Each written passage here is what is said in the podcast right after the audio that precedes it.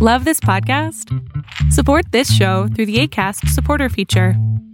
It's up to you how much you give, and there's no regular commitment. Just click the link in the show description to support now. It's that time of the year. Your vacation is coming up. You can already hear the beach waves, feel the warm breeze, relax, and think about work. You really, really want it all to work out while you're away. Monday.com gives you and the team that peace of mind. When all work is on one platform and everyone's in sync, things just flow wherever you are.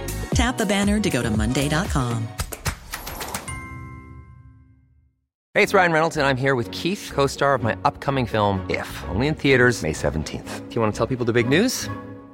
All right, I'll do it. Sign up now and you'll get unlimited for $15 a month in six months of Paramount Plus Essential Plan on us. Mintmobile.com slash switch. Upfront payment of $45 equivalent to $15 per month. Unlimited over 40 gigabytes per month. Face lower speeds. Videos at 480p. Active Mint customers by 531.24 get six months of Paramount Plus Essential Plan. Auto renews after six months. Offer ends May 31st, 2024. Separate Paramount Plus registration required. Terms and conditions apply if rated PG. Hey, I'm Ryan Reynolds. At Mint Mobile, we like to do the opposite of what Big Wireless does. They charge you a lot we charge you a little. So naturally, when they announced they'd be raising their prices due to inflation, we decided to deflate our prices due to not hating you.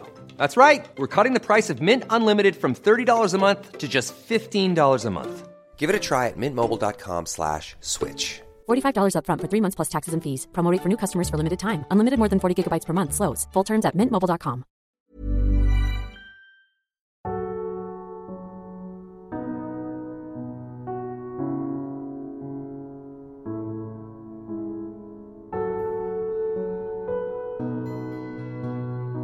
Welcome to the Serial Killer Podcast, the podcast dedicated to serial killers, who they were, what they did, and how.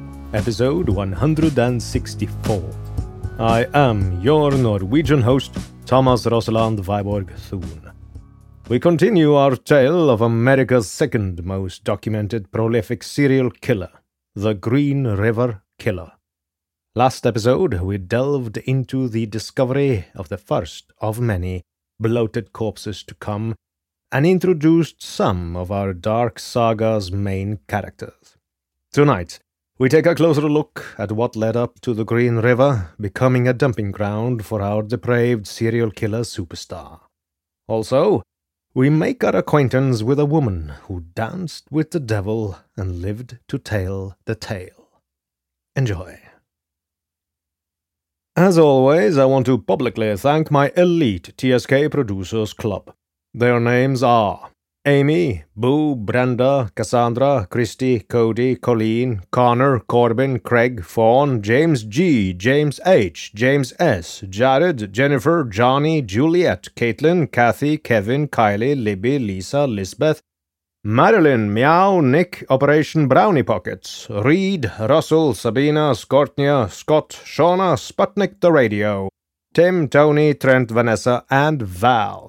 You are the backbone of the Serial Killer podcast, and without you, there would be no show. You have my deepest gratitude. Thank you. I am forever grateful for my elite TSK Producers Club and I want to show you that your patronage is not given in vain. All TSK episodes will be available 100% ad free to my TSK Producers Club on patreon.com slash the serial killer podcast. No generic ads, no ad reads, no jingles. I promise. And of course, if you wish to donate $15 a month, that's only 750 per episode. You are more than welcome to join the ranks of the TSK Producers Club too. So don't miss out and join now.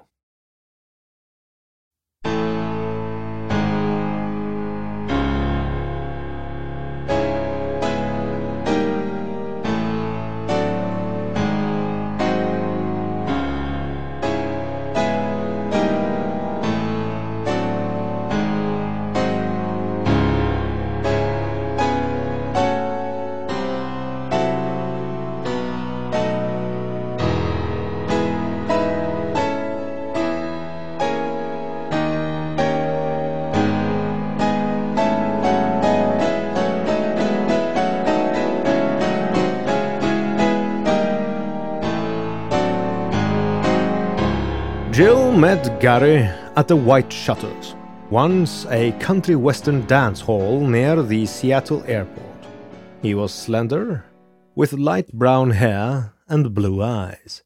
He said he was 29, but the uh, drooped corners of his eyes and the slight sagginess beneath his chin made her wonder if he was older.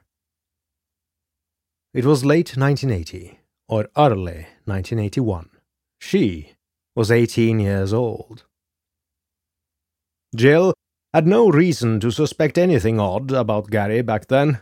She ran into him a few times over several weeks, and he seemed nice enough. He always asked her to dance, and bought her whatever she happened to be drinking that night, usually tonic water or pineapple juice. Sometimes he sat with her friends and Jill, but he scooted his chair back and did not talk to the others. She could not tell if he simply enjoyed dancing or if he was genuinely attracted to her. His hands did not stray during slow dances, and he never tried to sneak a kiss. He acted like a true gentleman. One night, he gave her a ride home in his pickup truck that, even in the dark, looked a little worse for wear. Gary pulled into the parking lot of the nearby Puerta Villa apartments where she lived. As they approached the front door, she expected to hear the TV and be welcomed by her two roommates, who spent most evenings watching sitcoms. But the apartment was empty. Jill showed Gary the bathroom, then went into her bedroom to hang up her coat. Because he had always been reserved, she felt no sense of danger when he came into the bedroom after her. If anything, she was embarrassed at the mess. Her bed was unmade, and there were dirty clothes in a heap on the floor. Gary did not seem to care one bit, though, and soon he made her relax. Gary had a narrow nose and blue eyes so focused on hers that she felt flattered. He was taller by her by maybe ten centimeters. One feature about him she particularly noticed was his prominent Adam's apple, bobbing up and down as he talked about his job doing industrial painting. He fished out his wallet to show her his business card, along with a picture of his young son. He had recently separated from his wife, and he said the custody battle was bitter. These things made Jill feel a little sorry for Gary, and his apparent openness about sharing his troubles with her was attractive. They talked and started kissing. Soon they let their inhibitions go beyond what she had told herself she intended to. When they started to have sex, his penis being very large caused a bit of trouble getting started. Once they were at it properly, Gary repeatedly started and stopped in a strange way as if he was pausing, thinking about what he should do. She did not really know what to make of it. Then he said something like, and I quote, You seem more relaxed now than before. He wanted to know why. He seemed vulnerable with his marriage falling apart. As he tried to impress her, telling her he was a good dad with a steady job, she felt a little sorry for him and it made him seem totally harmless. She couldn't say that, though, so she told him, and I quote, I don't know, I just feel comfortable with you, I guess. But Gary never quite relaxed. He didn't seem to finish during the sex, though he said that he did. They did not use a condom, and there was no semen coming out of her that she could see. However, after a break, his penis was solidly erect, and he was soon ready to have sex again. This changed when they heard her roommates come through the front door. He jumped at the sound, demanding to know who it was. She told him it was just her roommates, which caused him to look shocked, as if the idea of other people there ruined everything. After hurriedly putting on his clothes, saying little other than that he had to leave, he left a short while later. Jill regretted letting things progress as far as they had. Rationally, she knew even sad divorcees could be as dangerous as anyone. But no one had courted her so properly before. Even though she saw him as pitiable, she was the one desperate for validation. The following weekend, Gary called to ask Jill out dancing.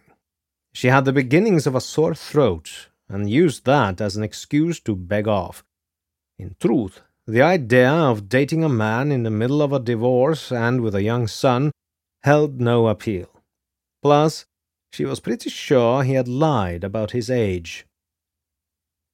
She turned down her friend's invitation to go out that night, too. But the friend said they could go early. She said Jill could drink orange juice and get vitamin C. She promised they would leave before things got crowded. At the White Shutters, the orange juice burned Jill's throat, and a low grade fever added to her general malaise. Heading into the ladies' room to splash cold water on her face, she spotted Gary sitting with an attractive older woman at a table behind a partition. He might not have seen Jill's friend and Jill, but she felt she owed him an explanation. Jill waited until his date went to use the restroom, then approached him and made her apologies. He nodded at her excuses and gave a half smile. His face was inscrutable. A few times after that, she thought she saw Gary's truck in their apartment parking lot. She had since met the man who would become her first husband. He was with her each time she saw Gary, who pulled out when he saw them. She didn't say anything for fear of her new beau's jealousy, and frankly, she did not think much of Gary being there. As far as she knew, Gary might have dropped by to visit, but changed his mind when he saw her with another man. Or maybe he knew someone else who lived in the apartments. In any case, he never asked Jill out again. Jill is still very grateful that he never did. Imagine, if you will, dear listener, the intersection of 216th and Pacific Highway South. It is late July 1982. Seventeen year old Marie cannot remember what it was like to live a normal life. Her daily routine begins a little later than that of most regular workers. Unlike many in the workforce, she doesn't have to get up early in the morning and head to the office in rush hour, nor does she receive a paycheck or take the weekends off. But Marie does have to report to a boss, provide services for clients, and she has hundreds of colleagues working the street just as she is. Marie is a beautiful young woman of Asian origin. Her hair is jet black, her eyes brown, she has full lips and a charming smile. She has been standing on a street corner on what is locally known as the Strip for an hour. At only seventeen years old, she still hasn't been completely worn down by her occupation and lifestyle, and for that reason she is very popular among potential clients. Exhausted but resilient, she stands in the warm summer evening, her lithe frame underneath a camisole and leather hot pants. She feels sick at the thought of what she will have to do tonight. As she waits for her first clients of the night, she remembers how it was the first time. She cried all the way through, but her boyfriend had told her he wanted her to sleep with other men, that it made him happy. He had offered her drugs for the first time that night. She had been fifteen. Marie thinks about the job. Once she's picked up, she can focus on making the money she needs to buy her fix and maybe find somewhere to rest for a few hours. Plus, the car is usually warm and comfortable. There are the parlors or escort services where she could use a room and have the punters come to her, but business isn't as frequent. Clients don't like that the girls are more expensive, and the pimps take a larger cut of the earnings. But still, there might be more protection and security. A grey sedan pulls up to the side of the road directly in front of Marie. She walks up to the window and looks in. As she speaks, she sizes up the guy in the car. She's terrified and nervous. He doesn't look crazy. She thinks the man inside is fat and obviously horny. He shows her a small wad of cash, so she gets it. Cool fact a crocodile can't stick out its tongue. Also, you can get health insurance for a month or just under a year in some states. United Healthcare short term insurance plans, underwritten by Golden Rule Insurance Company, offer flexible, budget friendly coverage for you. Learn more at uh1.com. It's that time of the year. Your vacation is coming up. You can already hear the beach waves, feel the warm breeze, relax, and think about work. You really, really want it all to work out while you're away. Monday.com gives you and the team that peace of mind. When all work is on one platform and everyone's in sync, things just flow wherever you are. Tap the banner to go to Monday.com.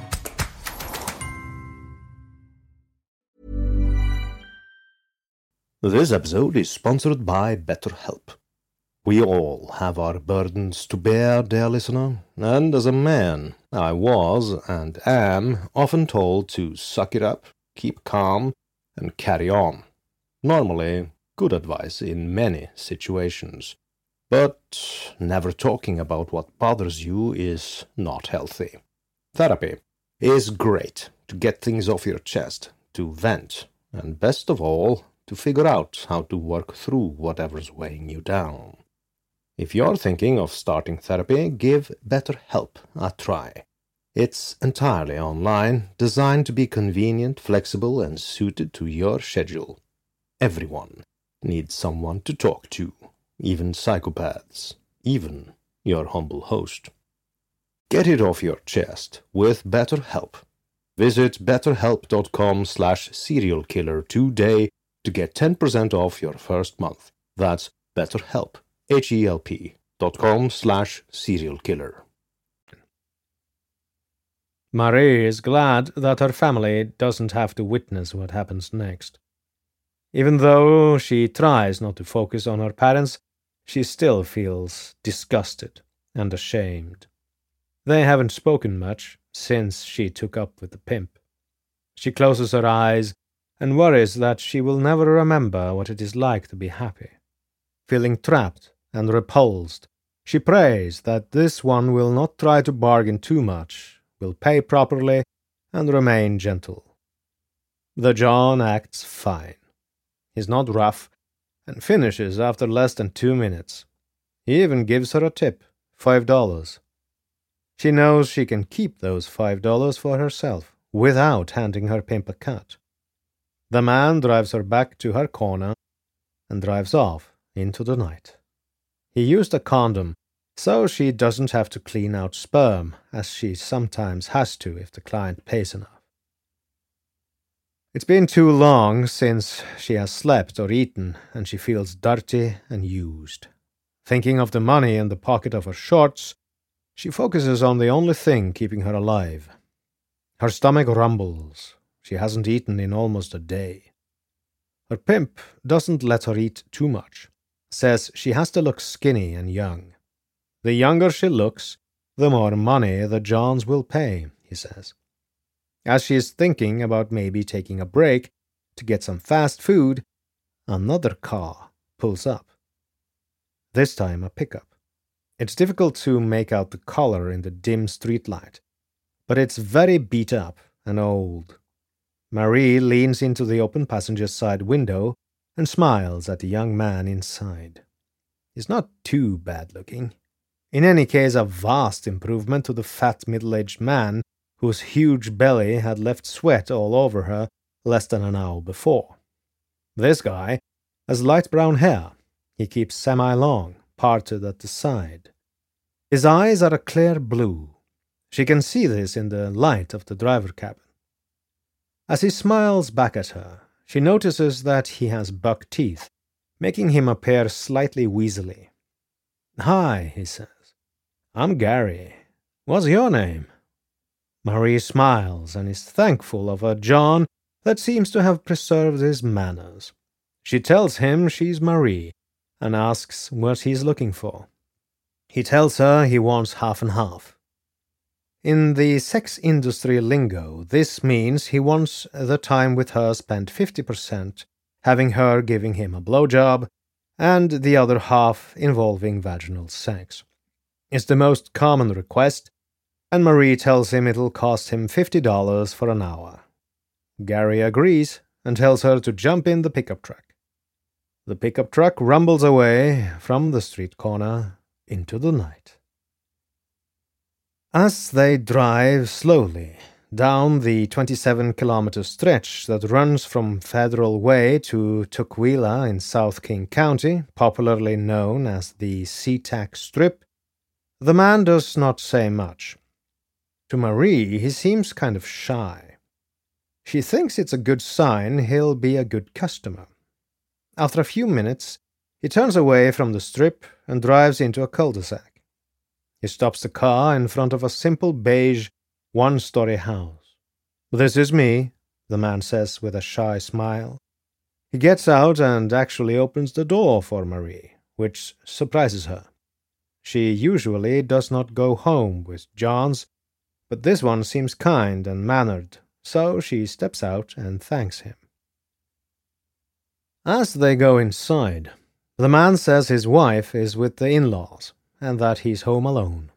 They enter the bedroom and Marie undresses. The man keeps his shirt on, but removes his pants and underpants. She gets on her knees and starts performing fellatio on him. It does not take long for him to tell her to stop and get on the bed. She does, and he climbs on top of her, and they start having sex. Suddenly, as if out of nowhere, his face changes. What had seemed like shyness twists into a snarl of rage, and he puts his hands on her throat and starts to squeeze. She is shocked and tries to scream. Nothing comes out. She can't breathe. It hurts, and she frantically tries to beat him and scratch his face, but he manages to keep his face out of reach. She panics and bucks, but he only increases the pressure. The pain in her head reaches a crescendo. So does the searing pain in her throat as her larynx is crushed. It takes several minutes for Marie to lose consciousness. As she does, the man climaxes. He keeps pressure a good while after she blacks out to make sure she is dead. He stands over her and smiles. Bitch, he mumbles to himself.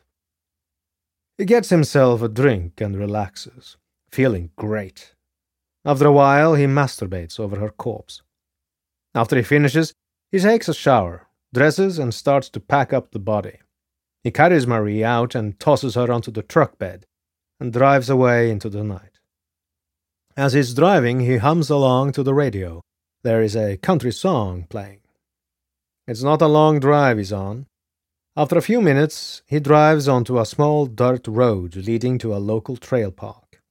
No one is out here this late, as he well knows, and he parks the car when he is out of view from the main road. He carries Marie over his shoulder a few meters and tosses her, like garbage, into a bunch of high standing weeds right next to the river. Then he turns and drives home. He's going to work in only a few hours and needs to get some sleep. Time passes. It's now the 15th of August, 1982. It had been raining, as it so often does in the Seattle area, but this Sunday it had finally stopped. The Green River was running low, even though it had rained. Robert Ainsworth loaded his inflatable rubber raft onto the back of his pickup and headed for the river for an afternoon of relaxed drifting. Usually, he liked to go rafting with his wife, Maureen, and son, Jeff. The family had often rafted down the Green River as a hobby. This Sunday, Maureen was visiting her mother, and his son had left for an appointment in Tacoma. Robert did not let this stop him. He simply decided to go rafting on his own. He had parked near a bridge close to the West Valley Highway. This was a road that bisected the valley south of Seattle. He put his raft on the slow moving water and began to leisurely float downstream. He liked to pay attention to the bottom. It was unusually clear due to the low running water. Robert was forty one years old. As it happens, exactly the same age as your humble host at the time of this recording. He had worked for a dozen years as a meat inspector for a Seattle area meat wholesale company. He loved to float slowly on the river. Calmed him, and probably did wonders for his ulcer. In addition to being pleasant, he sometimes managed to make his rafting trips lucrative as well as pleasurable. He had brought along a long rod with a custom hook on it. With it, he had several times fished out old bottles and other knickknacks he could sell at flea markets or antique stores. The Green River had been used as a barge route to farms upstream in the valley in earlier years. Pioneer throwaways could still be found 100 years later when the water ran shallow and currents revealed new layers of sediments. Old whiskey bottles, bottles of patent medicine, mason jars, plates, utensils, farm implements, crockery, and just about every type of non perishable article that people had thrown away could be found on the river bottom. Just past the place where Ainsworth put his raft in, the river made a broad turn to the south. A half mile later, it doubled back on itself to head north once more, forming a giant horseshoe. From Robert's vantage point, the channel seemed like a deep green canyon with steep banks covered with blackberry bushes, yellow flowered wild tansy, and tall grass. Rocks and logs stuck out of the mud and sandbars piled up on the river bottom. Occasionally, he drifted over deeper, darker holes where fish rested quietly before continuing upriver to spawn. When Robert would spot an object of interest, he would lower himself over the side of his craft and wade to the spot for a closer look. If the object looked valuable, he would try to snag it with his hook. This Sunday, Robert found a one and a half meter fragment of waterlogged singletree, the wooden tongue used by the pioneers to harness horses to farm wagons. He pried it loose from the river bottom and dumped it in his raft. Shortly before noon, Having drifted around the top of the horseshoe and heading north once again, Robert could see the looming bulk of the PD&J Meat Company's slaughterhouse. Being Sunday, it was for once quiet. He saw a man standing next to the water's edge, and on top of the bank a pickup truck with another man behind the wheel. Robert waded over to the bank and asked the man if he had caught anything, assuming the man was there fishing. The man asked in return if Robert had any luck, and when Robert showed him the singletree, the man pointed at a spot in the river nearby. He said there was a car motor down there, and Robert, following the man's finger, saw that he was right. The man in the pickup shouted something then, and the man left Robert. He climbed back into his raft and floated downstream for another minute or so. When he again gazed into the water, he saw right into the face of a dead black woman. Her hair was bobbing gently along with the current under the water.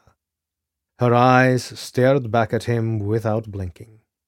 She seemed very petite, almost childlike. Robert tried to tell himself he was looking at a mannequin and tried to hook the body. One of the legs was stuck under a submerged rock, his raft turned underneath him as he reached out. It bumped into something. Looking over his shoulder, Robert saw another mannequin right next to his raft. He realized he wasn't looking at mannequins at all. He was surrounded by corpses. He quickly got himself to the river bank. He sat down and was not sure what to do. We have to remember, dear listener, that this was way before anyone had a mobile phone on their person at all times. Robert's car was far away upstream, so his best bet was to wait for someone to pass by. After about half an hour, a man and two children came by on bicycles. Robert hailed them and asked them to call the police. The man said he would, and the group pedaled off at speed. Robert sat down and waited. Another half hour passed. His ulcer was acting up, and the calm and joy he had felt earlier was replaced by anxiety and dread. Finally, a police cruiser drove up, and a uniformed police officer stepped out. Robert led the officer down the bank to the two bodies. The officer stepped into the water to feel one of the corpses. He quickly came back, and the men climbed back up the bank. The officer radioed for reinforcements, and the men sat down to wait. Detective Reichert always took his wife and children to church on Sunday. That same afternoon, he received a call from the Department Communications Center. He was instructed to head out to the Green River once again. Reichert did not believe what he was told. He too thought someone had mistaken mannequins for corpses. By the time he arrived at the scene, several green and white county police cars were parked along the road about 200 meters south of the slaughterhouse.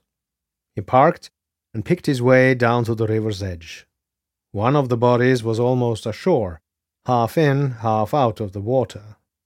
The other one was still submerged. One of the uniformed officers at the scene told Reichert, and I quote, The guy weighed them down with rocks. End quote. Planning for your next trip? Elevate your travel style with Quince. Quince has all the jet setting essentials you'll want for your next getaway, like European linen, premium luggage options, buttery soft Italian leather bags, and so much more. And is all priced at 50 to 80% less than similar brands. Plus, Quince only works with factories that use safe and ethical manufacturing practices. Pack your bags with high-quality essentials you'll be wearing for vacations to come with Quince. Go to quince.com/pack for free shipping and 365-day returns.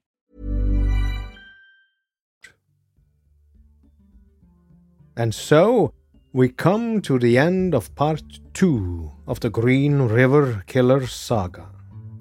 Next episode, we'll continue our sojourn into this dark and depraved abyss of serial murder. So, as they say in the land of radio, stay tuned.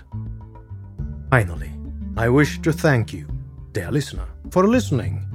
If you like this podcast, you can support it by donating on patreon.com slash the serial killer podcast, by leaving a review on Apple Podcasts, facebook.com slash the SK podcast, or by posting on the subreddit the SK podcast.